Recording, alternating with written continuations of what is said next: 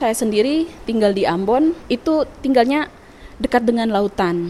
Dari kecil itu salah satu kesenangan terbesar dalam kehidupan itu kalau piknik, piknik ke tepi pantai gitu kan. Uh, dekat dengan alam laut gitu. Saat tumbuh dewasa, Nona Ambon ini sempat pergi meninggalkan kota dan laut yang dicintainya.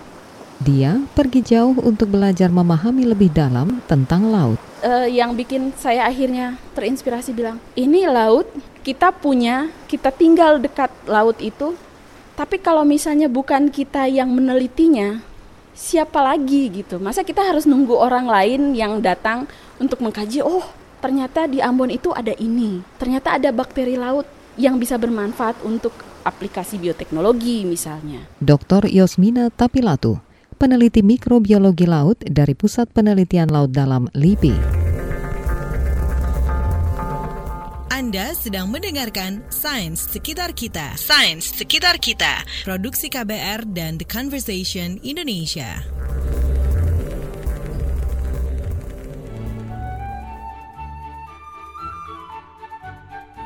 Yosmina lahir dan besar di tengah keluarga cendikia di Ambon, Ayahnya adalah dosen teologi filsafat dan ibunya seorang aparatur sipil negara.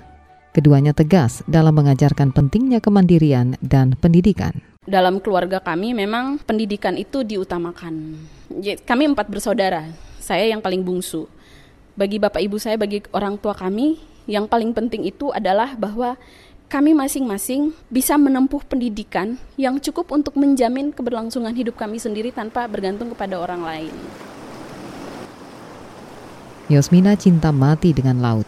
Di Universitas Patimura di Ambon, perjalanan akademik Yosmina bermula dengan belajar ilmu kelautan. Segera setelah lulus, dia terbang ke Perancis untuk menyelesaikan pasca sarjana di bidang biosains kelautan di Aix-Marseille University. Di negara itu juga Yosmina meraih gelar doktor setelah menyelesaikan riset soal bakteri laut dalam di Laut Mediterania. Yang menariknya, semua jenjang pendidikan tadi Yosmina raih dengan skema beasiswa. Sebetulnya Yosmina bisa saja berkarir sebagai peneliti di Prancis. Soalnya banyak tawaran menarik dari lembaga penelitian di sana.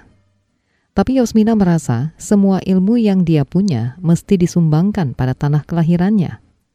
Kembalilah Nona Ambon itu ke pantai dan laut tercinta. Jadi ketika saya kembali dari S3 saya, waktu itu saya langsung masuk di LIPI saya ikut tes CPNS sampai di sana itu laboratorium mikrobiologi lautnya juga sama sekali belum ada mas. Karena kerusuhan tadinya itu fasilitas kami itu kan rata-rata harus direhabilitasi kembali.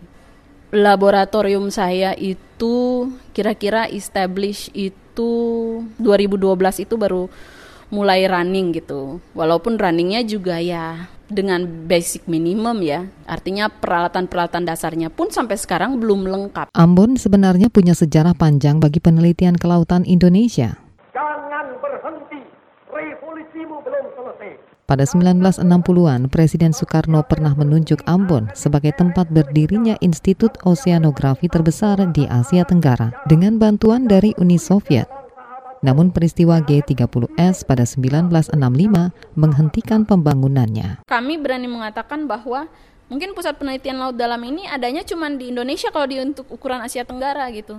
Jadi sebenarnya perannya sangat strategis. Perannya strategis itu dalam rangka mengungkap semua aspek mengenai laut dalam bukan saja di Indonesia tapi juga yang di sekitar Indonesia.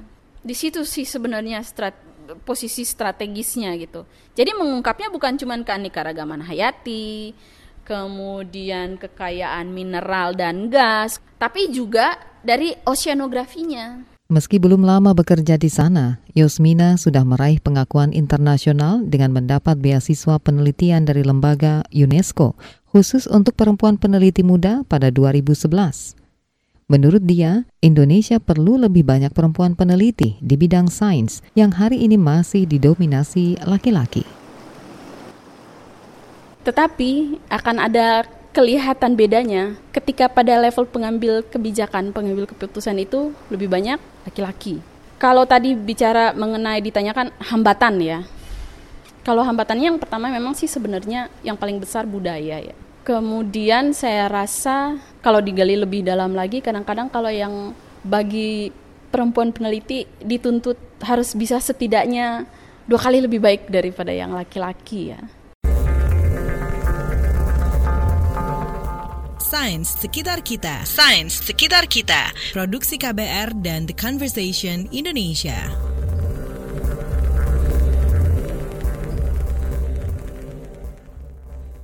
Temukan lebih banyak artikel menarik lainnya seputar sains di laman theconversation.com.